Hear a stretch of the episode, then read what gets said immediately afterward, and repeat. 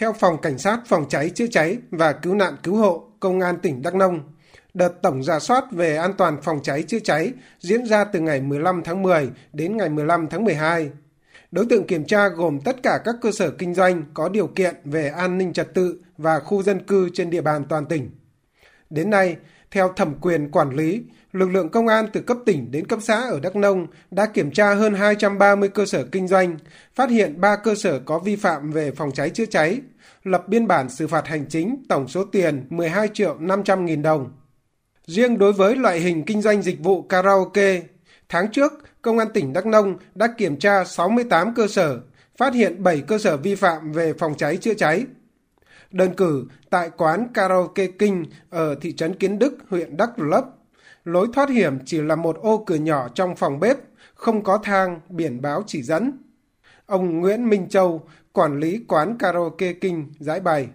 Chuyện mà thoát hiểm, tôi nghĩ là ở quán cái đường luồng nó cũng hơi rộng. Thì chỉ nghĩ là cái cái bếp là đã dùng đủ rồi.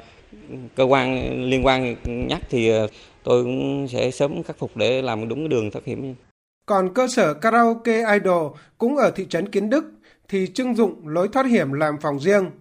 Dù quán có trang bị các thiết bị phòng cháy chữa cháy, nhưng nhiều nhân viên chưa thành thạo cách sử dụng. Bà Đỗ Thị Lan Anh, chủ quán karaoke Idol phân bua.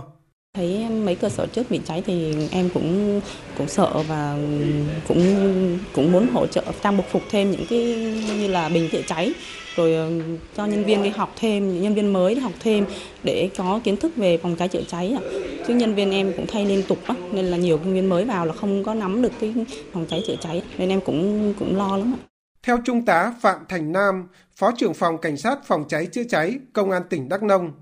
thời gian tới, đơn vị sẽ tiếp tục triển khai đồng bộ, quyết liệt các nội dung theo tinh thần chỉ đạo của Bộ Công an về mở đợt cao điểm kiểm tra về an toàn phòng cháy chữa cháy.